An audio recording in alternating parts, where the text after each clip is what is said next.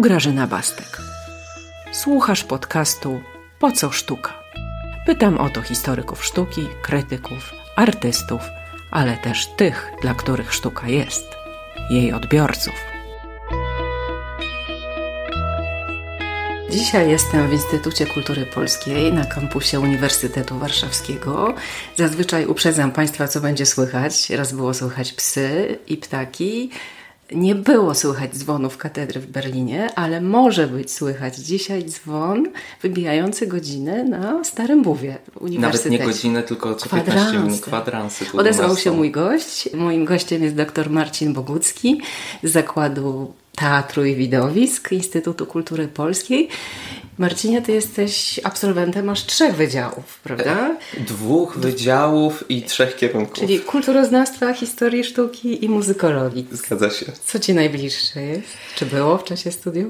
Powiem szczerze, że kulturoznawstwo i muzykologia, bo jeśli chodzi o historię sztuki, to w końcu wybrałem temat filmowy i hmm. pisałem u profesora Juszczaka o filmach Wojciecha Jerzego Hasa. Rękopis znaleziony w Saragossie. Nie. Mój ulubiony film. Nie, Nie? ale to było o polityce historycznej A. filmu Wojciecha Jerzego Hasa i o wątku historii w jego mm -hmm. filmach, więc tam były szyfry, było Jak być kochaną, mm-hmm. były te filmy, które właśnie nawiązują mm-hmm. do historii Uchasa. A ja uwielbiam rękopis znaleziony w Saragossie i próbuję dotrzeć, szukam mm-hmm. w sieci do zdjęć z planu, bo jak mhm. powiedział mi mój kolega grafik, podobno zdjęcia były filmowane w scenografii czarno-białej, ponieważ film był kręcony na mhm, taśmie mhm. czarno-białej i żeby zachować ładne kontrasty, podobno było to kręcone w scenografii czarno-białej i kostiumy mogły być też w przeważającej części takie kontrastowe. No chciałabym zobaczyć, jak to wyglądało, ale nie udało mi się dotrzeć do tego. Uprzedziłam się przed chwilą, byłeś przerażony, że zaczynam podcast od trzech pytań, tak. w sumie osobistych. Tak. Pierwsze pytanie, czy chciałbyś wystąpić jako drag queen? To jest bardzo łatwe pytanie, A. bo ja już wystąpiłem jako drag queen. Jak ci zazdroszczę. No właśnie, bo ja jestem sceniczną córką Kim Lee. Naprawdę? To jest wielki cudzysłów, bo byłem na dwóch warsztatach dragowych Kim Lee. Jak ci zazdroszczę. Jeszcze za chwilę pogadamy o tym, czy dziewczyny mogą być drag queenami queenkami się tak powinno odmieniać? Nie wiem jak odmienić. Powstała tutaj praca magisterska u nas w Instytucie Kultury Polskiej. Tomek Miśtura pisał między mhm. innymi o polskim dragu i o problemach właśnie z nazewnictwem, z nazewnictwem. i użyciem właśnie tych terminów. osobowych pewnie Tak, też, tak? drag queeny, drag queenki. Problematyczność samego nazewnictwa jest jednym z elementów e, tego współczesnego polskiego dragu. W jakiej dyscyplinie, w jakiej kategorii dragu wystąpiłeś? Co to było? Voging, lipsting, nauczyłam się trochę. Aha, aha. To znaczy nawiązujemy tutaj do aha. pracy Esther Newton, e, aha. klasycznej pracy, która analizuje różne rodzaje występów dragowych i ona wyróżnia właśnie specjalizację. Taniec, śpiew, glamour i tak. komedia. Ja sądzę, że... Ale ja z Rupola się mhm. nauczyłam tych innych tak. kategorii. A, okej, okay, tak. Więc ja pewnie mieszam te kategorie, bo jestem amatorką w tym Nie, polu to dragowym. To wszystko więc, się łączy. Więc być może te kategorie konkursowe, rewiowe tak. mylą mi się z tymi naukowymi, o ile są naukowe, bo to też trudno powiedzieć. Nie, to raczej chodzi o to, jaką niszę dana drag queenka chce sobie stworzyć, jaką niszę zająć. I to może być albo śpiewanie, na przykład śpiewanie na, na żywo, albo lipsynkowanie, albo taniec, dancing diva jak najbardziej. bo nie wiem, czy wszyscy będą wiedzieli, co to jest lip-sync, więc powiedzmy A, lip-sync to jest właśnie ruszanie ustami, ustami. do piosenki i jest to talent. No widziałam na RuPaulu, tak. to trzeba umieć. Ale wracając jeszcze, ta trzecia kategoria to jest glamour. Jeśli ktoś pięknie wygląda, tak. to też jest talent. I ostatnia kategoria to jest komedia. Ja jestem właśnie comedy queen, klasyczna comedy queen. Udało mi się wystąpić nie tylko razem z innymi osobami, które uczestniczyły w warsztacie, ale także wykonać piosenkę. Lud... sam śpiewałeś? Nie, lip-sync, lip-sync. Ludmiły Jakubczak, Boogie Boa. Występ jakiej drag queen chciałbyś zobaczyć i może to być już nawet występ z zaświatów, tak? Bo ja tu spełniam Aha. marzenia moich rozmówców. To jest marzenie, które może się spełnić, mhm. ale ja jestem wielkim fanem Lady Bunny. To jest amerykańska drag queenka żyjąca, która jest, przynajmniej była, koleżanką Rupola, czyli chyba najbardziej znanej e, tak. drag queen, ale jest dużo bardziej niepoprawna politycznie. I to bardzo mi jakoś imponuje. Jest zaangażowana politycznie także w E, swoich mediach społecznościowych, ale jej żarty przekraczają już granice dobrego smaku i to jest właśnie ta osoba, którą tak. na pewno chciałbym zobaczyć kiedyś na żywo. No RuPaul musi już być poprawny politycznie, przynajmniej w tych granicach, jakie ma wyznaczone, bo jest gwiazdą mm, mainstreamową. mainstreamową, więc już nie może sobie pozwolić mm -hmm. na mhm. wpadki, skoro jest filmowana. Netflix propaguje kolejne pączkujące odmiany mm. jego show. Ten no. program jest przerzucany z telewizji do telewizji, okay. ale w Polsce tak na Netflixie jest dostępny. Tak, i pączkują te, bo zaczęło tak, się. Spin-offy. Od, tak, tak. Już nie, można, nie można nadążyć. Konkursu mhm. tak, na, na, najlepszą drag mhm. sezonu, a teraz są i celebryci, mhm. i najlepsze drag ze wszystkich mhm. programów, i za kulisami, nie wiem co mhm. jeszcze, prawda? Mhm. Dużo tego. Tak, tak. Ale fascynujące. No, w sobotę oglądałam, żeby się przygotować Aha. do naszej rozmowy, bo przyznam się od razu, ja Cię poprosiłam o lekturę, ale nie odrobiłam tej lekcji, nie przeczytałam lektur, ale się naoglądałam i napłakałam bo to było wszystko tak wzruszające, tak piękne, że ja będę tutaj dzisiaj jako całkowicie jako amatorka występować w tym Ale podcaście. Ja też występuję dzisiaj bardziej jako aficionado, bardziej niż jako ekspert. Jeszcze chciałbym dodać, że e, być może coś napiszę do dialogu na mhm. temat dragu, więc e, to, co mam w głowie, to jeszcze jest taka wersja robocza. Mm -hmm. To może ci się poukłada, może, kiedy będziemy rozmawiać. Zobaczymy. Ale teraz ja sobie przypomniałam, że ja też mam jedno doświadczenie mm -hmm. dragowe, chociaż nie byłam przebrana. Byłam w chórku takiej słynnej drag queen Lola Lu. Mm -hmm. Pamiętasz -hmm. taką postać? Tak, tak, oczywiście. To było tuż po otwarciu budynku Metropolitan w Warszawie. Mm -hmm. Ja szłam z kolegą do teatru, byliśmy ładnie ubrani, poszliśmy do teatru. Mhm. Jak to widzowie teatru poszliśmy na siódmą, ale scena na Wierzbowej zapraszała mm. od ósmej, więc mieliśmy godzinkę, mm -hmm. a w Metropolitan, świeżo otwartym, mm -hmm. odbywało się jakieś zamknięte przyjęcie, ale ponieważ byliśmy ładnie ubrani, to bez żadnych biletów wizytowych, mm -hmm. bez sprawdzania listy wpuścili nas. To było pożegnanie nieznanej nam amerykańskiej pracowniczki, nie, nieznanej nam korporacji, mhm. ale punktem kulminacyjnym tego spotkania, tego pożegnania, ona wracała do Ameryki, do Stanów, był występ Loli Lu. I Lola Lu poprosiła parę osób do chórku. Ja się natychmiast zgłosiłam. Po krótkim przeszkoleniu śpiewałam w chórku Gimme, gimme, gimme the man after midnight. Ale to śpiewanie czy lipsy? Ona śpiewała, a myśmy się ruszały, nawet pamiętam ruchy. No nie widać ich teraz, właśnie je wykonuję. Piękne. Bo The Man After Midnight tutaj był z takim, z takim ruchem ręki. Taki imitującym deszcz. Tak. Dobre.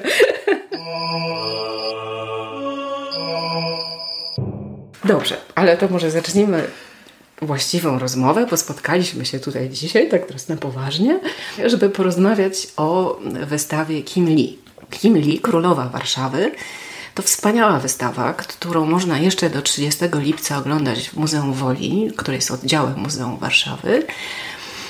No i długo ją mamy już, bo od zimy. Kuratorką tej wystawy jest pani Magdalena Staroszczyk, która jak wiem również była inicjatorką, w ogóle pomysłodawczynią tej wystawy wyczytała na Facebooku o śmierci Kim Lee, postanowiła coś z tym zrobić. I z pomysłem na wystawę, na wykorzystanie tej wspaniałej garderoby, która została po Kim Lee, no i pamięci, nagrań, zgłosiła się do Muzeum Woli, do kuratorów, chwyciło. Mamy wystawę. Mhm. Ile razy ją widziałeś? Co najmniej trzy, cztery, przepraszam mhm. bardzo. Raz poszedłem tam samemu, drugi raz poszedłem na oprowadzanie z Magdą Staroszczyk, która także y, jest związana z IKP, bo robi tutaj doktorat, trzymamy za nią kciuki. Za trzecim razem poszedłem z a nie, jeszcze, jeszcze ze znajomymi poszedłem. Czwarty raz poszedłem z grupą studencką. Magda Staroszczyk zrobiła nam oprowadzanie. Ja w tym roku prowadziłem po raz pierwszy antropologię widowisk i pomyślałem, że to będzie super, żeby opowiedzieć tak. właśnie o widowiskach, o performansach na przykładzie Kim Lee. I ostatni raz był tutaj Józef Szebek z Pragi. Mieliśmy takie konwersatorium polsko-czesko-francuskie. On się zajmuje queerową literaturą czeską, ale napisał też artykuł o mhm. Rupolu po czesku, więc pomyślałem, że go zabiorę tam i bardzo mu się podobała ta wystawa, więc tak. chyba pięć razy byłem tak. na niej, a to jest niewielka wystawa, dodajmy. A ja trzy, to jest niewielka wystawa, dodajmy, ale oczywiście fascynująca, bo ona jest trochę o wszystkim. Wprowadza nas w to, kim był Andy, Andy Nguyen. Nguyen. A Andy to też zdaje się jest pseudonim. pseudonim tak. Czyli Wietnamczyk, który na początku lat 80. przyjechał do Polski, aby studiować fizykę. Na początku lat 80., mhm. bo tam jest dużo mistyfikacji. Ja wiem, dlatego nie podaję żadnej konkretnej daty. Wiem, że Kim mhm. Lee nie lubiła ujawniać mhm. swojego wieku, więc. To jest prawdziwa diwa. To. Tak, jak każda wielka diwa nie mówi, ile ma lat, a nawet sobie odejmuje zdychę. Mhm. Co najmniej dychę, nie? Mhm. Tak było w tym przypadku także. to opowiedzmy może trochę o tej postaci, zanim mhm. przejdziemy do wystawy, bo być może nie wszyscy, którzy nas słuchają, znają Kim Lee mhm. i Andiego Nguyena. Andy przyjechał do Polski na początku lat 80. Pochodził z Wietnamu. Część jego rodziny pochodziła z Korei, więc tam jeszcze są korzenie koreańskie. Ale nie mówił po koreańsku, bo obejrzałam tak, taką tak, tak rozmowę tak, z w której się przyznał do tego. Wtedy tak. przyznała, no bo była w przebraniu, więc Aha. przyznała się, że nie mówi Aha. po koreańsku. Ja sądzę, że jeśli chodzi o zaimki, to można mówić jakby zarówno w męskich, jak i żeńskich o, o Kim Lee, bo ja słyszałem i taką, i taką wersję. No ja, ja lubię rozdzielać, tak? Kiedy, że jak jestem postacią sceniczną, mm -hmm, to mam Aha. rodzaj postaci scenicznej, a kiedy występuję cywilnie, no to występuję jak mam w papierach. Jasne, jasne. I to tak chyba jest dozwolone też, prawda? Tylko, że problem jest taki, że w papierach to też nie jest endingu jeden, więc to, to, to, też jest kreacja. Ale właśnie mamy Andego, który dobrze się uczy i dzięki temu dostaje możliwość przyjazdu do Polski. Jako, że jest dobry z przedmiotów ścisłych, to studiuje fizykę. Początkowo miała być to fizyka jądrowa, ile dobrze pamiętam, ale udało mu się zamienić to na fizykę medyczną. Został nawet na uczelni. Na Wacie zdaje się też pracował. Tak, tak, tak. tak. W tej pracował... dziedzinie fizyki medycznej. Tak, tak, tak. I w międzyczasie założył rodzinę, ożenił się z Polką i miał dzieci z nią, ma dzieci. Następnie otworzył swój własny biznes. Tak, bo się okazało, że pensja naukowca w mhm. czasach tuż przed transformacją nie wystarcza na utrzymanie rodziny, mhm, mhm. stąd biznes. I z tego co wiem, ten biznes przetrwał, prawda? Bo Kim Lee nie utrzymywała się z bycia drag queen. To był, mhm, Andy miał swój sklep, a drag Queen Kim. Lee miała swoje występy. Andy bardzo rozdzielał te dwie sfery i ten biznes prywatny, całość tego dochodu szła na rodzinę, tak. a Kim Lee zarabiała na siebie. I na właśnie peruki, buty i dokład, ciuchy. Dokładnie. Których jak wiemy już z wystawy jest bardzo, bardzo mhm. wiele. Na wystawie pokazanych jest zaledwie chyba 15 mhm, kompletnych mhm. kostiumów i trochę akcesoriów, ale z kolei z dokumentacji fotograficznej, która była zrobiona i na potrzeby Muzeum Warszawy, ale też był oddzielny program, odrębny projekt Agaty z Belut. Jest też jej dokumentacja. Tak. Więc mamy Endego, który prowadzi poukładane życie i w ramach wygłupu przebiera się na jedną imprezę. Tutaj też nie wiadomo, czy to był Halloween, czy to były Andrzejki, ale właśnie taką imprezę. Jesienią. Tak, jesienią, dokładnie. Imprezę przebierano to było gdzieś na początku XXI wieku, o ile dobrze pamiętam. Tam zauważa go właściciel klubu Rasko, który proponuje mu występy w swoim klubie. I tak zaczyna się ta wielka kariera, która skończyła się niestety tragicznie. Andy zmarł na COVID w grudniu 2020 roku. No ja nie znałam osobiście Kim Lee, ale obejrzałam kilka filmów, też takich filmów, w których jest wspominana. Mhm. Więc rzeczywiście cieszyła się niebywałym szacunkiem, mhm. sympatią i szacunkiem w mhm. środowisku, mhm. prawda? Też wykształciła nie tylko ciebie, ale też... ja już skończyłem swoją karierę. Nigdy nie mów, że skończyłeś, nie wiadomo. Ja, do, ja potencjał, zacznę. potencjał Ja jest. jak Lula la Polaka tak. zacznę po siedem, koło 70. Tak, tak. Ale Lulę la Polaka też mamy dzięki Kim Lee. Tak, też dowiedziałam się tego z mhm, jakiegoś mhm. wywiadu. Chyba nawet właśnie z filmu Boy mhm. w którym Andrzej Szwan, Szwan opowiada o swojej historii, swojego mhm. życia, bo mhm. nie mhm. tylko o tym spotkaniu z. Mhm. Ale dobrze, odbiegliśmy tutaj, przechwalamy się, co kto widział, co kto czytał, ale wróćmy do tematu. A, o wystawie. Wystawa ta jest niewielka, dlatego że Muzeum Woli jest, jest, jest niewielkie, ale jest świetnie przemyślana. Magda Staroszyk zrobiła tutaj y, naprawdę dużą pracę koncepcyjną, także z twórczyniami samej oprawy wizualnej wystawy. Poznajemy, co to jest drag, następnie osobistą historię Andego i kontekst społeczności wietnamskiej tak. w Polsce. Bo tam jest też taki reportaż. Bo tam jest Rafał Milach też. O właśnie, jest, tak, jest jedno zdjęcie, jedno zdjęcie, tak, tak, tak, jedno zdjęcie, co jest wymieniane mhm. co, co, co jakiś mhm. czas, które przedstawia właśnie życie społeczności wietnamskiej w Polsce. Następnie właśnie mamy początki kariery i te najważniejsze kreacje, kim możemy też zerknąć do garderoby, bo mamy właśnie zdjęcia z samej garderoby, mamy fragmenty tej garderoby, czyli nie tylko pudełka, opisane notatki, ale także buty oraz tak zwanych headpisów, czyli nakryć głowy. I następnie wystawa przechodzi już do aktywizmu Kim Lee, bo to była ważna postać w tym środowisku nie tylko dragowym, ale LGBTQ tak, w ogóle. Wszystkich pomagała. Tak, tak, tak. Są mhm. fragmenty z jej występu telewizyjnego, gdzie jest Nelly Rokita oraz Robert Biedroń. E, to są chyba fragmenty tego filmu Kim jest Kim, który zrobił Remek e, Shelong, czyli partner prywatnie Kim Lee. I następnie jest mainstreamowanie Kim Lee, bo ona wystąpiła, miała nawet własny spektakl e, jej poświęcony w TR tak, tak, Warszawa. Tak. Na tej małej scenie to jest mhm. malarnia chyba, o ile dobrze pamiętam. Kim Lee była mhm. inspiracją dla literatury. Kaja Malanowska, o ile dobrze pamiętam, Karpowicz i na końcu jest właśnie o śmierci Kim Lee. Ale to jest ten mhm. pierwszy poziom wystawy. A na parterze jest projekt Agaty Zbylut, który pokazuje w nieco szerszym kontekście drag. Tam jest jeden z kostiumów Kim Lee, ale także jest wyszczególniony.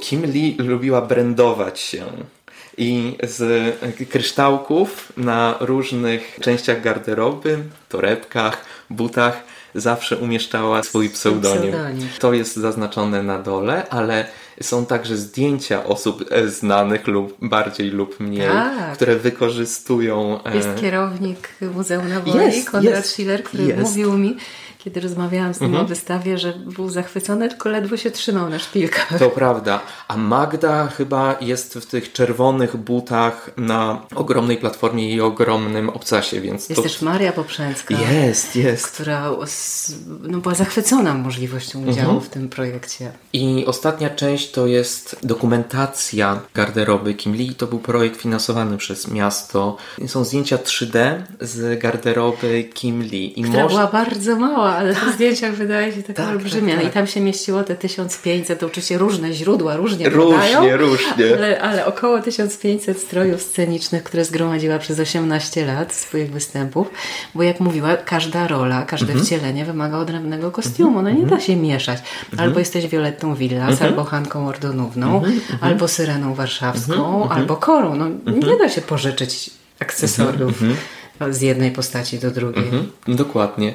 I można nawet zobaczyć to zdjęcie na Google Mapsach. Kiedy wpisze się właśnie garderoba Kim Lee, można tam A. zobaczyć w jaki sposób to wyglądało też w tej formie Świetnie. 3D. Więc tak jak widać, to jest wystawa z y, konceptem. Jest bardzo trudny i bogaty problem, bo Kim Lee naprawdę otwiera bardzo dużo pytań o tożsamość, ale tutaj tak. świetnie, świetnie to skonceptualizowane. Tak, no ja byłam zachwycona, że Muzeum w Warszawie mhm. zdecydowało się na taki projekt. Mhm. W państwie, które od trzech lat króluje w homofobii, w, mhm. we wszelkich możliwych nienawiściach różnego mhm. rodzaju, a tu nagle Muzeum Miasta mhm. decyduje się na zrobienie takiej wystawy. To świetny pomysł.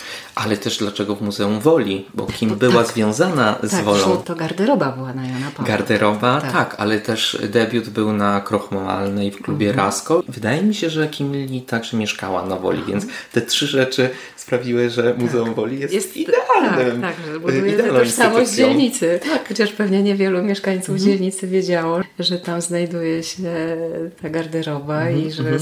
zdrasko tam jest. Mhm. A jaki dział tej wystawy jakoś tak najbardziej Cię poruszył? Jaki moment? Ta część o śmierci oczywiście jest najbardziej przejmująca. Są tam fragmenty z rocznicy śmierci Kim Lee, która została zorganizowana w kinotece i to był świetny przykład tego, w jaki sposób Kim Lee działała w ogóle jako mm -hmm. osoba. Bo na wystawie mamy kostiumy, które niewiele nam mówią o tym, jaką osobą była Kim Lee, ale właśnie podczas tej rocznicy przyjaciółki i przyjaciele Kim Lee przybierały się w jej kostiumy i tak. wykonywały jej repertuar. Mhm. Piosenki wietnamskie, korę, meluzynę, krakowiankę. To dziedzictwo Kim Lee właśnie żyło wtedy na tej scenie. To jest niezwykłe w tej postaci, że w tej całym szerokim wachlarzu możliwości, jakie drag queen może przybrać, mhm. Kim Lee była zarówno azjatycką mhm. kobietą, powabną i wdzięczną. Mhm. Była krakowianką, mhm. jędrną, mhm. naszymi diwami z mhm. piosenki estrady od czasów przedwojennych po współczesne, mhm. syrenką, no bo przecież była w Warszawie. No i jeszcze zrobiła ten znakomity, prześmiewczy moim zdaniem teledysk naśladujący Kleo i Donatana. i Donatana, czyli my Słowianie, gdzie one tam śpiewają. Ja nawet sobie to zapisałam. My Słowianie wiemy jak użyć mowy ciała, lubimy jak poruszać tym, co mama w genach dała. Tak, to jest ta tak. słowiańska krew, to jest ta uroda i wdzięk. Tak, i, i oczywiście cudnie. Ja to sobie zapisałam, bo nie pamiętałam tego. Świetnie, że to zaśpiewałeś. I kiedy to śpiewa Kleo, no to mhm. oczywiście Słowianki wyrzucają to, co mają najlepsze, czyli cycki. I Kim Lee też to robi. Mhm. I pokazuje swoje męskie cycki. Tak. To jest genialne. To tak. jest genialne, bo to jest parodia wszystkiego, mhm. całej naszej szumnej polskości, regionalizmu, etnografii, tych właśnie polskich genów. To, że to robi Wietnamczyk, Kim miała później obywatelstwo polskie, polskie. więc jak Aha. najbardziej Aha. można powiedzieć, można że jest Polką e, wietnamskiego pochodzenia. pochodzenia. Właśnie mhm. dlatego Kim Lee, królowa Warszawy. Warszawy. Ja bym dodał mhm. królowa Warszawy przyszłości. Gdybyś mi powiedział, czym jest drag, mhm. a czym nie jest, mhm. to ja bym się może dowiedziała, czy ja mogę być drag queen. Nie drag kingiem, bo mnie nie interesowałoby tak. bycie w przebraniu męskim. Mhm. Zresztą byłabym bardzo nieprzekonywującym mężczyzną mhm. z moimi mhm. warunkami. Da się wszystko zrobić. No nie, no z tym tyłkiem się nic nie da zrobić. Nie, nie. Więc myślę, że nie udałoby mi się. Ale chciałabym być e, drag queen, bardzo bym chciała wystąpić jako jakaś postać sceniczna, żeby zrzucić swoją tożsamość, mm -hmm, żeby się mm -hmm. przeistoczyć w inną, przekonywującą postać, która nie jest mną, a która mogłaby zaistnieć. To znaczy, na początek powiem tak, ja bardzo chciałbym się zająć naukowo dragiem. Na razie to są jakieś wstępne moje rozpoznania bo z reguły zajmuje się operą, ewentualnie właśnie Ale Eurowizją. Opera ma wiele z dragu. Tak, dokładnie. Nawet e, jest cały festiwal Drag and Opera e, internetowy, gdzie drag queenki prezentują interpretację arii, więc to polecam. Ale z playback. Playbacku, mhm. tak. Jest jedna kategoria, że trzeba zrobić interpretację wybranej arii, ale także jest y, druga kategoria, czyli fantazja na temat różnych motywów operowych, więc to było bardzo ciekawe, ale wracając o samym dragu. Kiedyś właśnie było to bardzo proste, to znaczy, że drag jest przebieraniem się za inną płeć. Że kobieta przebiera się za mężczyznę, mężczyzna się przebiera za kobietę. Teraz jest to dużo bardziej skomplikowane, dlatego że w inny sposób też podchodzimy do płci. Odchodzimy właśnie od tego esencjalistycznego podejścia do konstruktywizmu społecznego i do performowania płci. I tak naprawdę teraz każda osoba może, Uf. oczywiście, może grać z płcią i nazywać się dragiem. To była cała dyskusja w Rupolu, czy tak. kobiety mogą no występować. w celebryckiej odsłonie są kobiety. Ale też w tej zwykłej, tak? jak to, najbardziej. tego sezonu nie widziałam. Victoria Scone to jest brytyjska drag queen, która występowała w tym brytyjskim spin-offie. Teraz będzie w Poznaniu na Pride Weeku. Więc kobiety jak najbardziej, ale na początku RuPaul był bardzo sceptyczny wokół tego, dlatego że cały ten program opiera się właśnie na tej metamorfozie, że widzimy te przemiany, a tutaj, tak jak RuPaul tłumaczył, tego nie ma. Ale wytłumaczono mu, że chodzi o to, że każda osoba może grać tak naprawdę z Transformacja z może przyjąć wiele. Kiedyś nawet mówiło się o bio queen albo faux queen, tylko że kobiety na przykład, które robią drag, bardzo nie lubiły tej kategorii, dlatego że czuły, że jest przypinana im łatka, której one nie chcą, bo one robią drag tak jak inni performerzy. I teraz mówi się raczej o samej płci osoby, która występuje na przykład assigned female at birth albo assigned male at birth. Osoba dragowa i później właśnie taki tak. skrót. Zresztą w Rupolu, o którym wyjątkowo dużo dzisiaj mówimy, ale to nie, no, da, nie da się, bez tego. Rupol, a sprawa polska. To będzie tytuł tak. moich zajęć. Świetnie, to ja będę wolnym słuchaczem na tych zajęciach. Tam trzy czwarte bodaj każdego z odcinków tego mhm. zasadniczego programu poświęconego wyborowi najlepszej poświęcony jest scenom transformacji w garderobie. Występ to jest jedna czwarta, może mhm. nawet mniej mhm. całego mhm. programu, bo rozmowy, które się tam toczą, no i oczywiście samo malowanie, przekształcanie się, nakładanie makijażu, strojów, peruk jest tym elementem transformatywnym. I ja rzeczywiście widzę tu możliwość pracy dla kobiet, bo drak jest teraz bardzo szerokim zjawiskiem. Nie trzeba być fish drag, czyli nie. tą ubraną ala Hollywood, tak, tak że kobiecą, I kobiecą mhm, koniecznie. Mm -hmm. Ja uwielbiam te postaci. W Polsce twoja stara to reprezentuje, Aha. że Piotr Buźko jako twoja stara wychodzi na scenę z głową ogoloną na łyso i z wąsami, tyle że je posypuje brokatem. Mm -hmm, I mhm. wcale nie ubiera się na Hollywood, na mhm. Marilyn Monroe, na Violettę Villas, czy no Marlene Dietrich, bo tutaj różne takie diwy mogą wchodzić w grę, ale tak w, trochę w stylu dynastii, trochę Krystyny Loski, prawda? To jest taki styl trudny do akceptacji. ale nie... czasem, nie, ale czasem Lady Gagi, Aha. czasem klauna, więc y, czasem tak. pojawiają się diwy, ale y, tak. specyficzne. Ten wachlarz możliwości mhm. przekształcania się w kogoś jest już naprawdę duży i to nie trzeba być piękną kobietą. Oczywiście jak ktoś ma takie warunki jak Rupol, to byłoby grzechem nie zrobić z siebie Lindy Ewangelisty, czy w ogóle takiej super modelki. Mhm. I w każdym z tych programów Rupola takie postacie są. Tak mhm. Wysokie, szczupłe, które mhm. sobie tylko dorobią bioderka i po prostu no, są mhm. jak super modelki. Mhm. No ale to trzeba mieć do tego warunki. Jak się mhm. nie ma, jest się niskim, grubawym facetem, to też można być piękną kobietą, prawda? Tylko wymaga to innej charakteryzacji. Znaczy, dochodzimy tutaj do problematycznego tematu, bo teraz jest pytanie, w jaki sposób mamy przekształcać to swoje ciało, jak chcemy, żeby wyglądało. Czy ma wyglądać właśnie męsko, czy ma wyglądać kobieco, czy na przykład ma grać z tymi płciami, że jest to mm -hmm. gender bending, tak. który... Gender fucking to się Gender fuck też, tak. też można, ale gender bending mm -hmm. tak bardziej klasycznie, mm -hmm. żeby Bez właśnie tak, żeby grać z różnymi płciami i różnymi stereotypami, więc nie ma tak naprawdę jednego dobrego sposobu robienia dragu. Tak, jak powiedział Roger Baker, nie Aha. ma jednej wielkiej teorii dragu. Prawda? Więc jest to... wiele małych teorii jest dragu. Jest wiele małych teorii dragu tak, i ty tak. napiszesz kolejną, mam nadzieję. Nie wiem, zobaczymy. Na razie dydaktycznie może sprawdzę to. no ale to jest dobry pomysł, zacząć od zajęć, wypróbować mhm. na poligonie takich tak, tak, tak. zajęć ze studentami ja różne lubię. tematy, a potem może tak. coś z tego wyjdzie. Tak, to ja tak. bardzo bym liczyła na taką książkę. Chociaż tu na naszym stole mhm. leży jedna z książek mhm. wydanych już po polsku, o polskim środowisku dragu. E, Powiesz Mamy książkę Jakuba Wojtaszczyka Cudowne Przegięcie i to są reportaże o dragu, bardzo różnym dragu, bo jest tam i Twoja stara, która się mhm. pojawiła, jest Kim Lee, oczywiście Kim Lee otwiera całą książkę, jest Lola Lu, o której wspominaliśmy, jest Lula La Polaka, ale tak. też y, Drag y, Kings, y, jest Freddy, Max Regan Thatcher, o ile dobrze pamiętam. Sprawa jest taka, że są to oczywiście reportaże, ale wydaje mi się to, czego brakuje w Polsce, to takiej refleksji naukowej na temat dragu ta refleksja jest rozproszona. To, czego się domaga to środowisko teraz, które po pierwsze przechodzi do mainstreamu, a po drugie rozkwita, że potrzebna jest moim zdaniem także ta tak. refleksja naukowa. Tak, bo filmów, materiałów mhm. Y, już można naprawdę mnóstwo. otwierając sieć znaleźć mnóstwo. Ja obejrzałam w ciągu jednej nocy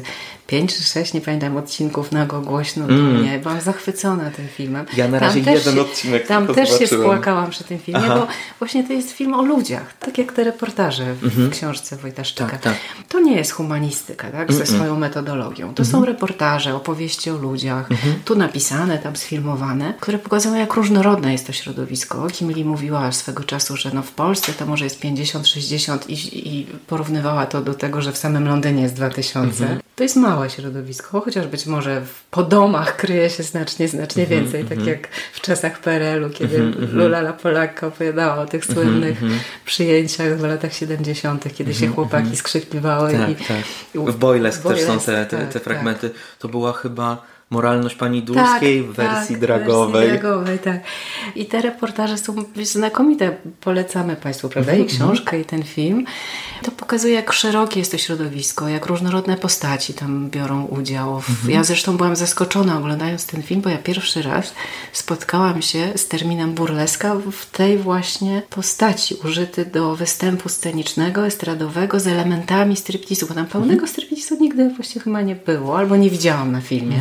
Mhm. Dla mnie słowo burleska to jest mhm. Chaplin i mhm. Gagi, tak? A aha, nagle aha. się okazało, że to słowo tak. w dzisiejszych czasach całkowicie zmieniło tak. swoje znaczenie i Aha. jest takim występem scenicznym, komediowym, rewiowym z elementami striptizu. Mhm. Polecam tutaj książkę Agaty Łukrzy, Glamour, kobiecość, widowisko. Jeden z rozdziałów tam jest poświęcony burlesce tak rozumianej, jako artystyczny striptease, przepraszam za uproszczenie, ale rodzaj artystycznego pokazywania tak, ciała. No ale tak. teraz jest pytanie, czym się różni drag od burleski? No właśnie. Wydaje mi się, że w Polsce te oba środowiska są jakoś blisko ze sobą związane. Zresztą bo często Kim razem Lee... występują. Tak, tak, tak. Kim Lee... Na tej samej scenie. Oczywiście. Kim Lee e, jak najbardziej też robiła burleskę i tak rozumiała swoje występy, więc w Polsce właśnie jest to bardzo blisko, chociaż wydaje mi się, że te tradycje są nieco inne, to współcześnie właśnie to doświadczenie opresji, doświadczenie wykluczenia sprawia, że wszelkie tego rodzaju widowiska mają właśnie potencjał wspólnototwórczy też. Dochodzimy chyba do kwestii polityczności. Tak, ja trochę dążę do tego. Tak. No bo mamy tutaj drag, który jest jednocześnie rozrywką oraz Właśnie. ma ten potencjał polityczny. Ale pytanie jest, czy każdy drag jest polityczny? Myślę, że w Polsce tak. Kiedy sobie obejrzałam mhm. to nago, głośno do mnie, to byłam mhm. przekonana, że to jest film polityczny. Aha, aha. I że wszystkie te kwestie tam dotknięte i wszystkie aha. postacie tam pokazane pełnią jakąś rolę publiczną. Mhm, y że ich postawa jest Mhm. Bo one się dzielą tą postawą, bo rozumieją taką potrzebę, tak? Mhm. Zabrania mhm. głosu, mhm. pokazania swojej różnorodności, swojej aktywności, mhm. mhm. swoich zmagań, swoich słabości. Są bardzo szczere te postacie, wszystkie, które występują w tym filmie. Natomiast kiedy się ogląda Rupola i podobne występy, tam też jest dużo zwierzeń, ale to jest właśnie to, to, to jest to mainstreamowe zwierzanie i że te amerykańskie programy, oczywiście one dotykają też ważnych rzeczy i Rupol też dąży do tego. Bardzo. Bardzo, nawet mhm. bardziej niż goście jego tak, występów. Tak. Są już memy właśnie z mhm. Rupolem, który tak. dąży do odkrycia tak, tej tak, traumy. Tak, tak. Natomiast tam jest mega profesjonalna, znakomita rewia, tak? Mhm. Występ estradowy, znakomity, mniej lub bardziej, ale jednak to chodzi o występ. A w tym, co widziałam w tym polskim serialu, chyba raczej chodzi o tożsamość, o walkę, bo jesteśmy jeszcze w takim miejscu, mhm kultury politycznej, rozumienia mhm. tych trudnych zagadnień związanych mhm. z płciami, rasą, tolerancją, że, że to jest szalenie jeszcze ważne i takie bolące. Tylko, że sama Kim Lee mówiła, mhm. że drag to jest przede wszystkim rozrywka. I jeśli ktoś mówi inaczej, to kokietuje. A ona że, nie kokietowała mówiąc uwaga, to? Ale przede wszystkim drag zwraca także uwagę na personę artystyczną. I ten element docenienia przez publiczność jest także ważne i dostarczenia widowni rozrywki jako takiej. Tak. Tylko jest pytanie, no bo ja tak naprawdę znam przykłady niepolitycznego dragu. Program Twoja twarz brzmi znajomo. Twój drag brzmi znajomo. Nie, twoja, uwaga, jest, jest właśnie wersja Twój drag brzmi znajomo, no który, twojej starej. twojej starej, który jest inspirowany Twoja twarz brzmi znajomo, ale Twoja twarz brzmi znajomo tam ten drag jest zupełnie przezroczysty. Bo w tym, o czym mówisz, jest cross-dressing. A, cross-dressing. Czyli to nas nie boli. Mamy świetne przykłady mhm. filmowe. Mamy Tutsi, mamy mhm, mhm. naszą poszukiwany, poszukiwana, mamy tak, pół tak. żartem, pół serio, tak. gdzie mężczyźni przebierają się za kobiety. Odwrotnie też bywa, chociaż mhm. chyba rzadziej. I nas to bawi, bo to jest element komedii. Tak. Nie ma tam żadnych podtekstów politycznych, Aha. seksualnych, płciowych, chociaż właśnie w prawdziwym dragu też tego nie powinno Aha. być. I to przyjmujemy jako coś zabawnego, bo to jest, to jest komedia. I wydaje mi się, że ta twoja twarz brzmi znajomo, mhm. dlatego jest przeźroczysta, mimo że jak uważasz zawiera te elementy mhm. dragowe, bo do takiej konwencji komediowej jesteśmy przyzwyczajeni. To nie drażni, bo to nie dotyka tych kwestii płciowych, tożsamościowych, nie drażni. Tak? To nie jest niebezpieczne. To nawet nie jest crossdressing, tylko chodzi o bycie sobowtórem, impersonating, mm-hmm. gdy dana osoba chce się jak najbardziej zbliżyć do jakiejś innej znanej osoby. Tylko, że to, z czym kojarzymy przebieranki płciowe, przynajmniej w Polsce, to jest karnawał. Wtedy właśnie jest możliwe stworzenie tego świata na, Założenie na opak. Maski, bo... Dokładnie, dokładnie i tak dalej. Więc w tym kontekście i bardziej widzę to w kabarecie polskim. Mariolka, inne takie, takie postacie, gdzie to jest groteskowo pokazane. I to jest właśnie karnawałowe i to jest właśnie ten crossdressing znany z tradycji, który jest niepolityczny. A wydaje mi się, że ten drag, który jest w Twoja twarz brzmi znajomo, jest apolityczny. To znaczy on jest przezroczysty, dlatego dlatego że liczy się tutaj tylko i wyłącznie jakby dostosowanie się do danej osoby, do danej postaci i bycie jak najbliżej niej, że ten element płciowy jest właśnie zupełnie przezroczysty. Także rasowy, przecież tam występuje blackface w tym programie i też jest to przyjmowane zupełnie neutralnie. A jeszcze pytanie z, trochę z z innego pola. Mianowicie ciekawiłoby mnie, bo mówimy o dragu i od razu przywołujemy w naszej rozmowie, mhm. w naszych skojarzeniach raczej współczesne przykłady. Mhm, mhm. no nic dziwnego, zaczęliśmy od Kim Lee, e, która chyba jest w ogóle matką polskiego dragu taki w tej współczesnym wydaniu, prawda? Ale dlaczego? No właśnie, ale pytanie moje będzie Aha. zaraz o to, więc, więc, więc dobrze, że protestujesz. Bo moje pytanie będzie o to, czy w historii, ale w takiej dalekiej historii.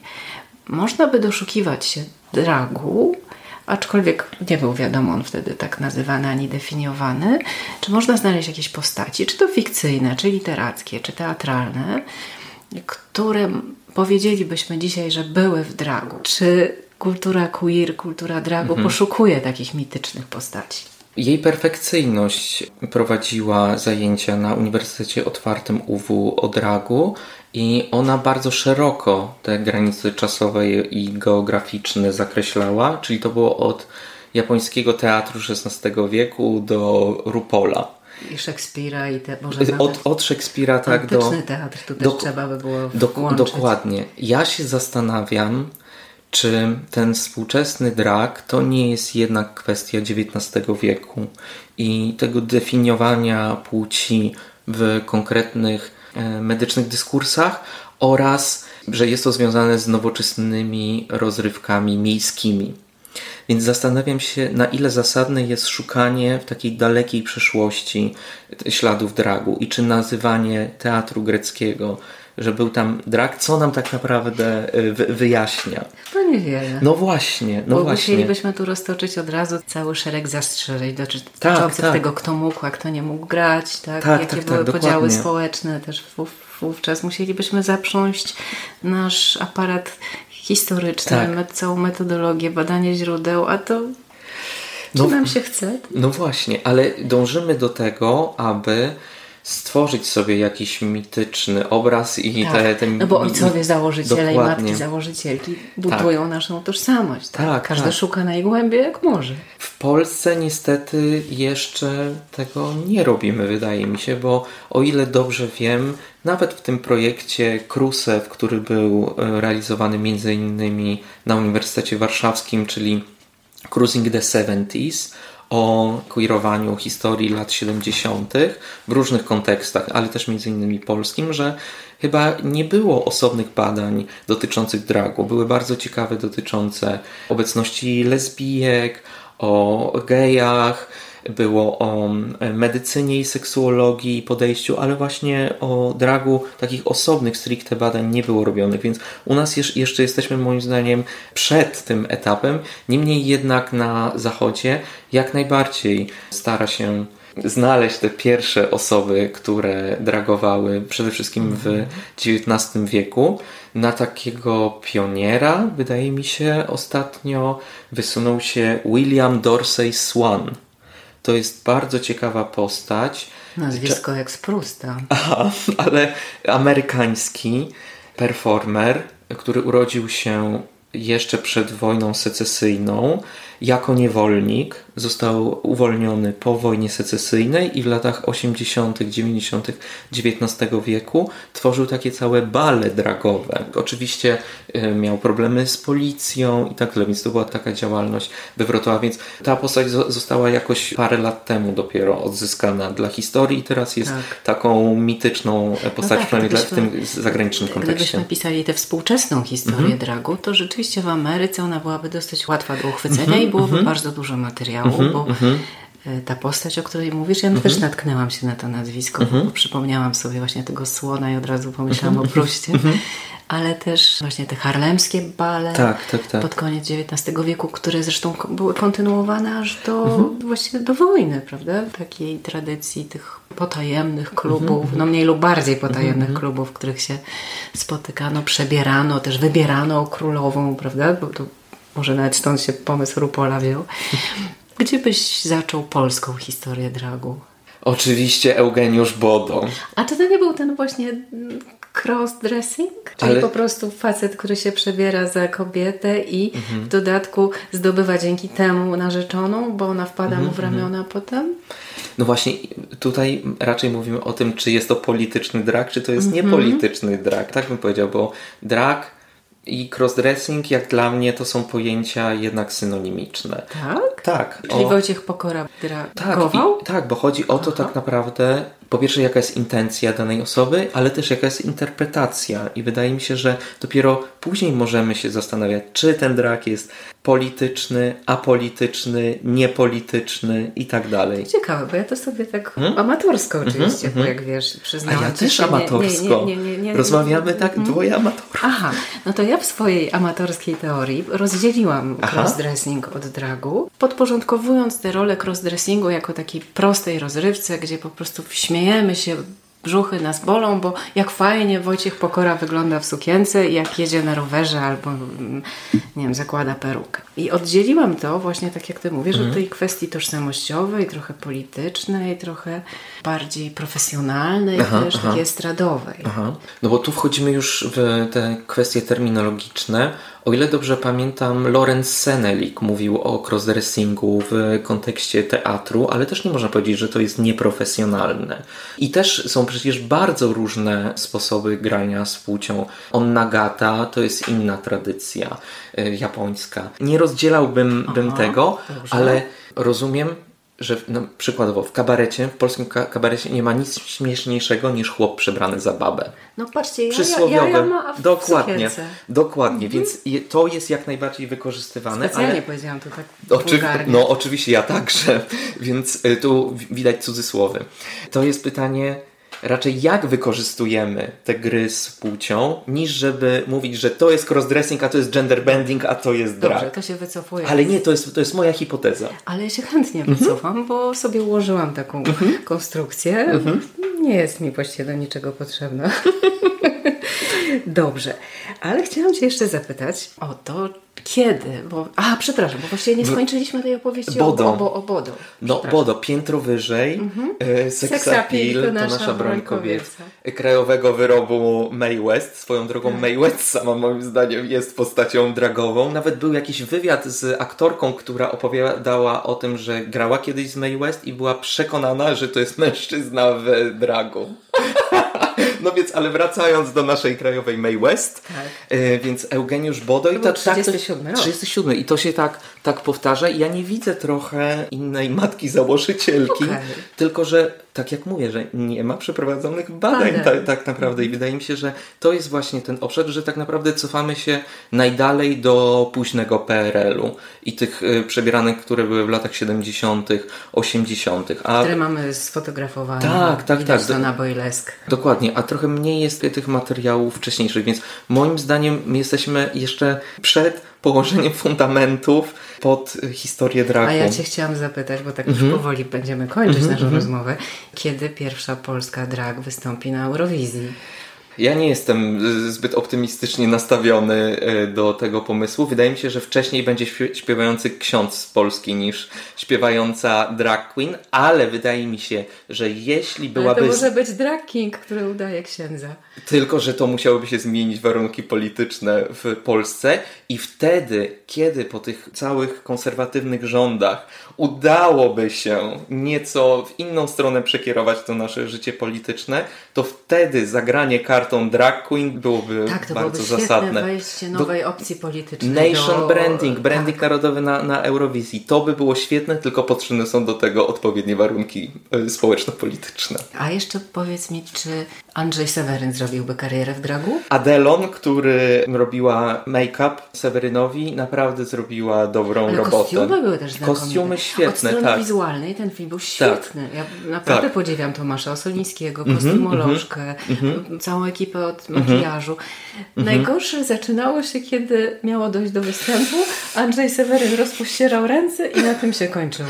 Niestety. Nie umie te... się ruszać, chłopak. Powiedzmy, jeśli możemy to, to, to powiedzieć, no te występy nie były najbardziej charyzmatyczne i no, nie zapamiętuje się ich, a o to chyba chodzi. O to chyba w, chodzi. Drag musi mieć charyzmę. Tak. tak to polecam tekst Rity Miller w dialogu, który się ukazał, analizujący Królową jako serial i dlaczego właśnie ten projekt y, udał się mhm. średnio. Tak, bo miał potencjał. Tak. Ale to i tak jest dobrze, że w Polsce kręci się już taki serial, tak? Że Loretta, drag queen, jest bohaterką serialu, który jest w jakimś sensie wpuszczony w mainstream. Już nie mhm. było Netflix czy HBO? To chyba Netflix. Netflix. Netflix. Tak. Tylko, że tutaj jest problem. E, pisała o tym Ludmiła Janion na temat westernizacji dragu w latach 90., bo jak się okazuje, Ludmiła zanalizowała teksty prasowe i nie tylko o drag queens w latach 90.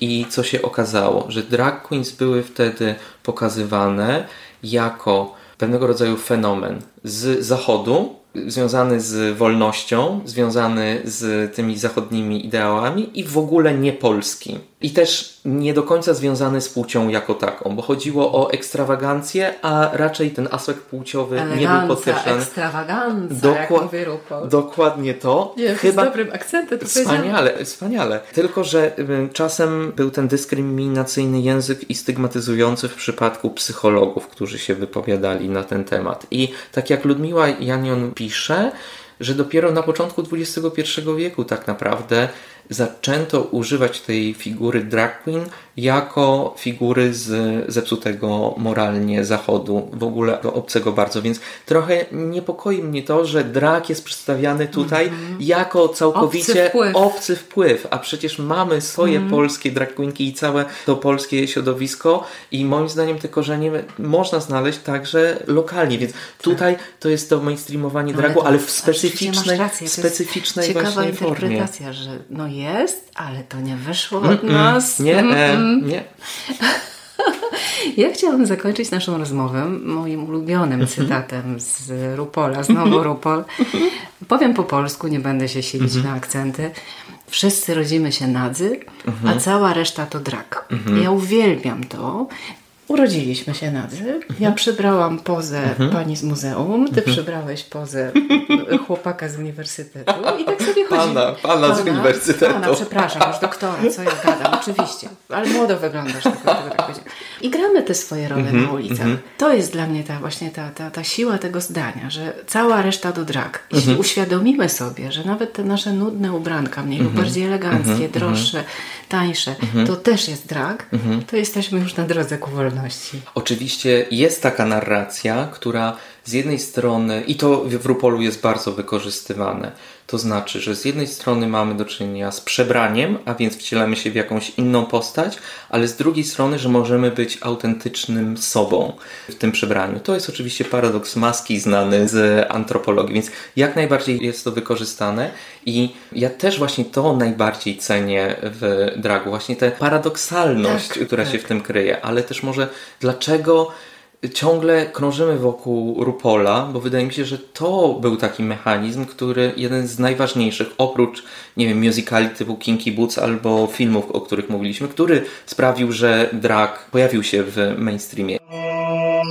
Uwaga, są już trzy książki na temat Rupola jako zjawiska. Jest All the Makeups of RuPaul Drag Race, jest y, Cultural Impact of RuPaul's Drag Race mm. i jest chyba Drag Race and Philosophy pod tytuł Sissy That Thought. Ten podcast ukaże się 8 lipca, a wystawa, przypomnijmy, jest do 30. Jest na stronie muzeum szeroki program, warsztaty, mhm. oprowadzania, finisaż, mhm. spotkania z kuratorką. Także zapraszamy serdecznie do obserwowania też tego, co się dzieje jeszcze przez ten niecały miesiąc w Muzeum na Woli. Marcinie, bardzo dziękuję. Dziękuję Mam bardzo. nadzieję, że bawiliśmy się dobrze. Chyba było słychać nawet. Chyba ja bawiłem się bardzo dobrze. Dziękuję. dziękuję Ci bardzo. To już wszystko w tym odcinku podcastu Po co sztuka. Możesz go słuchać na Spotify lub w innej ulubionej aplikacji. Jeśli chcesz wiedzieć więcej o sztuce, o malarstwie i jego tajnikach, ale też o wszelkich rzeczach dziwnych i ciekawych, zapraszam do Galerii Osobliwości Grażyny Bastek na stronie grażynabastek.pl oraz na Facebooku i Instagramie.